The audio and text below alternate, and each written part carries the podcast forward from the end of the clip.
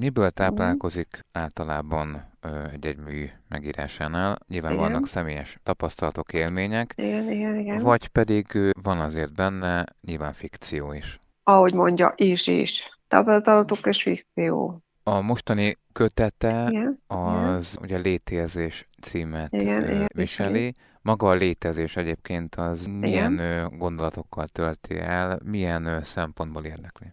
Hát az én hétem szerint a létezés az örök. Mert mhm. szerintem csak dimenzióváltás van, nincs amúgy olyan létezésben halál. Az életet folytatódik, csak egy másik dimenzióban. Milyen dimenzióban ez kézzelfogható, vagy egy teljesen másik dimenziót jelent? Nem kézzelfogható, teljesen másik. A kötetben szerepel-e olyan vers, amire különösen büszke? A végtelen bezárva. És miért ez? Tehát nyilván nehéz ezt ilyenkor végig gondolni, vagy mérlegelni, nem, de miért az, ami mondjuk, ami miatt ön is úgy gondolja, hogy ez jól sikerült, vagy különösen jól sikerült? Hát pont azért, amit versenyben is mondom, mit tudunk ezzel itt és most kezdeni a végtelennel. A szeretet, a felejtés, hát ez a kettő. Melyikhez kell nagyobb bátorság vagy kitartás? Hát a szeretethez a kitartás kell. Hát is is, de a szeretethez több kitartás kell. Mennyire nehéz vagy könnyű ezeket mondjuk versbe foglalni, ez, az, ezekkel kapcsolatos érzéseket? Hát ez nekem könnyű, de van, hogy én is elakadok. Nehezett filozófia kérdésnél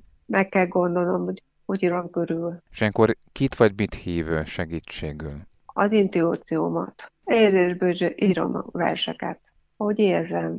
Ez nem, nem okoskodás, ez érzelmi dolog.